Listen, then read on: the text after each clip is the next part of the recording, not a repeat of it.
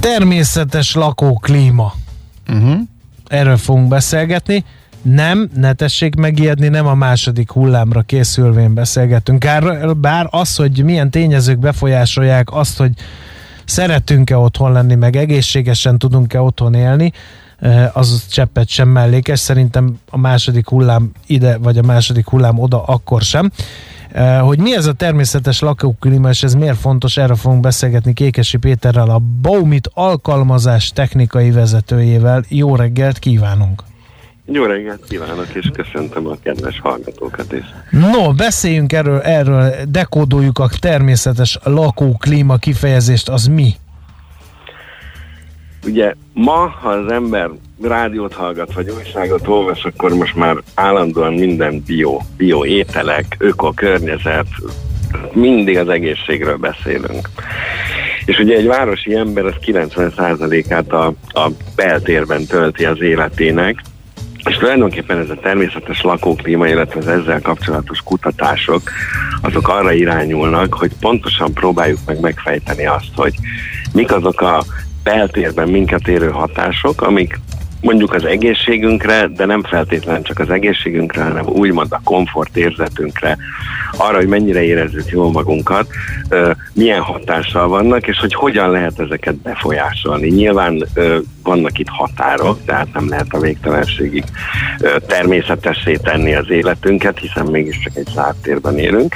És ami miatt ez a kérdés most talán fontosabb, hogy az építő anyagaink, amiket használunk, azok az utóbbi évtizedekben egy sokkal színesebb és sokkal szélesebb palettáról lesznek kiválasztva. Tehát nagyon sokféle anyaggal veszük magunkat körbe, ugyanakkor egyre szigorúbb hőszigetelési előírásaink vannak, és bizony oda kell arra figyelnünk, hogy milyen anyagokat és milyen megoldásokat választunk. Bizonyám, mert ha nagyon jól sikerül az a hőszigetelés, akkor párásodik a lakás, penészedik a lakás, azt meg kijavítani, hát idő, bosszúság, energia, és nem utolsó sorban pénz, nem? Hát így van, tehát hogy, hogy most ugye fölmerül a kérdés, hogy, hogy milyen tényezőkről beszélünk. Nagyon sok, több tucat olyan tényező van, ami befolyásolja a közérzetünket, de maradjunk ennél a kettőnél. Pont a hőmérséklet, illetve a hőmérséklet különbségek a lakásba és a pára. És ráadásul ugye ezek összefüggnek egymással, és még azt is mondhatom, hogy ezekkel kapcsolatban nagyon sok félreértés meg tévhit van. Kicsit így, amit mondott azzal kapcsolatban is, hogy, hogy a hőszigetelés az feltétlenül ilyen párafeldúsulást okoz. Nyilván ebben van egyfajta igazság, gondolom ebben majd akkor részleteibe belemehetünk. Igen. Szóval pára szabályozás, ez ilyen kulcskérdés lehet. Mi az ideális, és mi van akkor, hogyha ez valamiért nem jó, nem jól sikerül ez a pára szabályozás? Igen, annyit egy bővített mondatban azért érdemes tudni, tehát, hogy, hogy önmagában véve a pára fogalmát is sokan összekeverik, Aha. mondjuk a légzárásra, meg a, meg a lé, mondanak ilyeneket, hogy lélegző szerkezetek. Tehát, hogy a páráról annyit kell tudni, hogy ezek tulajdonképpen nagyon pici szemmel nem is látható vízcseppek, tehát tulajdonképpen a pára az érdekes módon egy folyadék, de valamilyen különös mód miatt ö, gázként viselkedik. Tehát úgy át tud menni például a betonfalon is. És ugye a fizikának van még egy olyan nagyon szomorú tulajdonsága, hogy attól függően, hogy mennyire meleg vagy hideg a levegő, attól függ, hogy ez mennyi párát tud fölvenni. Ugye ezért párásodik a szemüveg, ezért lesz a sörös üvegnek a külseje is párás, mert a hideg felületen ugyanaz a páramennyiség, ami mondjuk egy melegebb levegőben még gond nélkül el van észrevétlenül, kicsapódik. Aztán akkor ugye a kérdésre válaszolva, nyilván mindenki tudja tapasztalatból, de egyébként orvosi vizsgálatok ezt nagyon pontosan, vagy kutatások meg ö, alapozzák.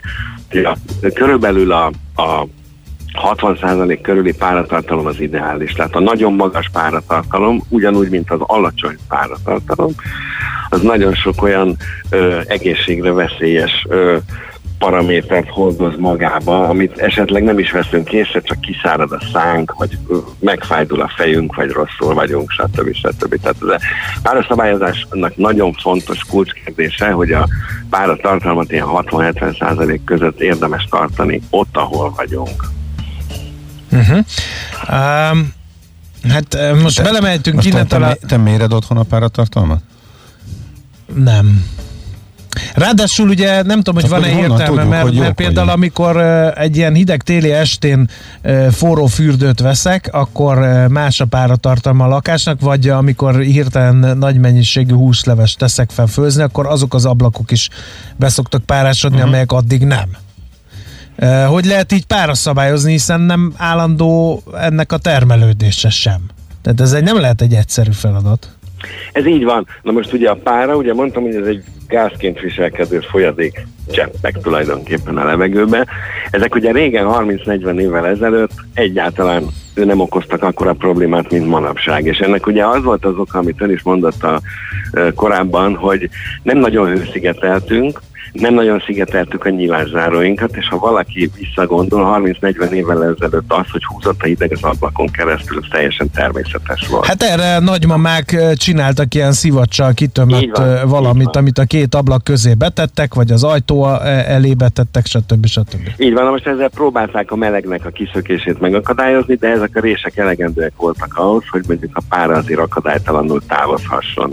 Tehát a párának a kiegyenlítődése a régebbi sokkal inkább ö, résekkel, meg egyéb ilyen, ö, ö, hát mondjuk azt, hogy építési hibákkal ö, tarkított szerkezeten keresztül sokkal könnyebb volt. Ma ugye hőszigetelünk, és a hőszigeteléssel egyértelműen az is együtt jár, hogy például a nyilászárók, az új ablakok, amiket beépítünk, azok teljesen légzáróak, szinte tökéletesen légzáróak, nagyon jól tömítenek, így a kiszakő levegővel a pára nem tud kiszakni.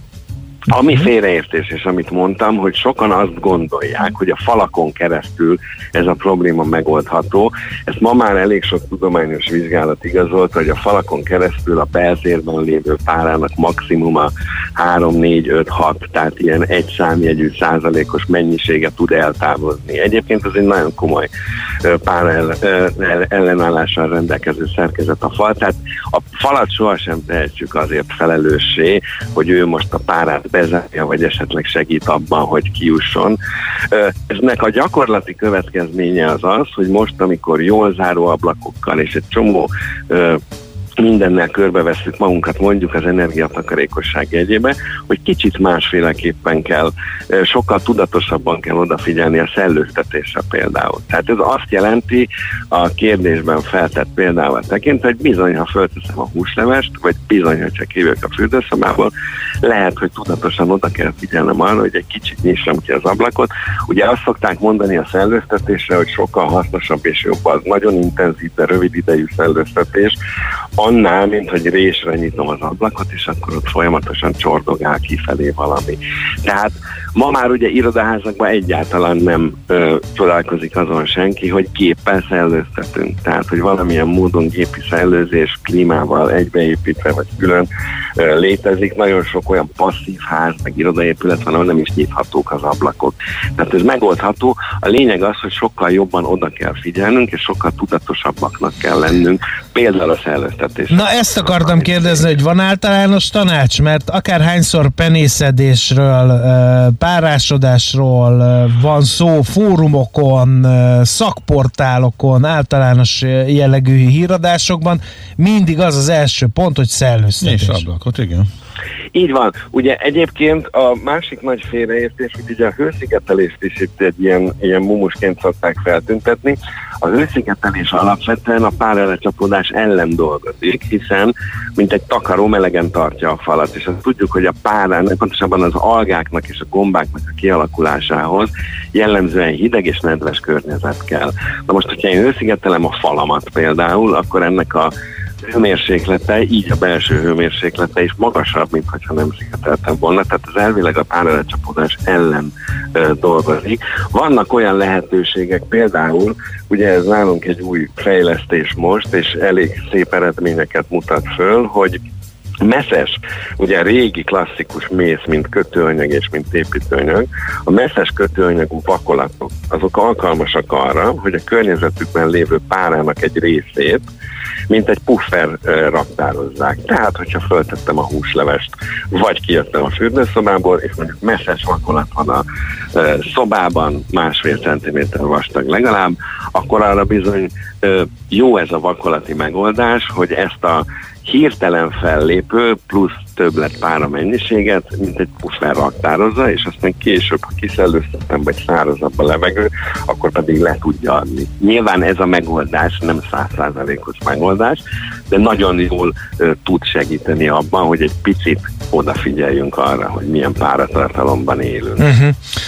Jó, nagyon szépen köszönjük ezt a gyors talpalót, hogy elmerülhettünk ebben a problémában. Folytatása következik, mert még ezer kérdésünk van, hogy belülről vagy kívülről hőszigeteljünk, van-e olyan beltéri festék, ami segíthet akár a penészedés ellen, akár a pára tartalomnak a megváltoztatásában. Érdemes -e ezt mérni, szóval egy csomó minden van, csak az időnk lejárt. Nagyon szépen köszönjük minden Én esetre az átadott köszönöm. ismereteket, és szép napot szép kívánok. napot kívánok mindenkinek. Viszont hallásra! Viszont hallásra!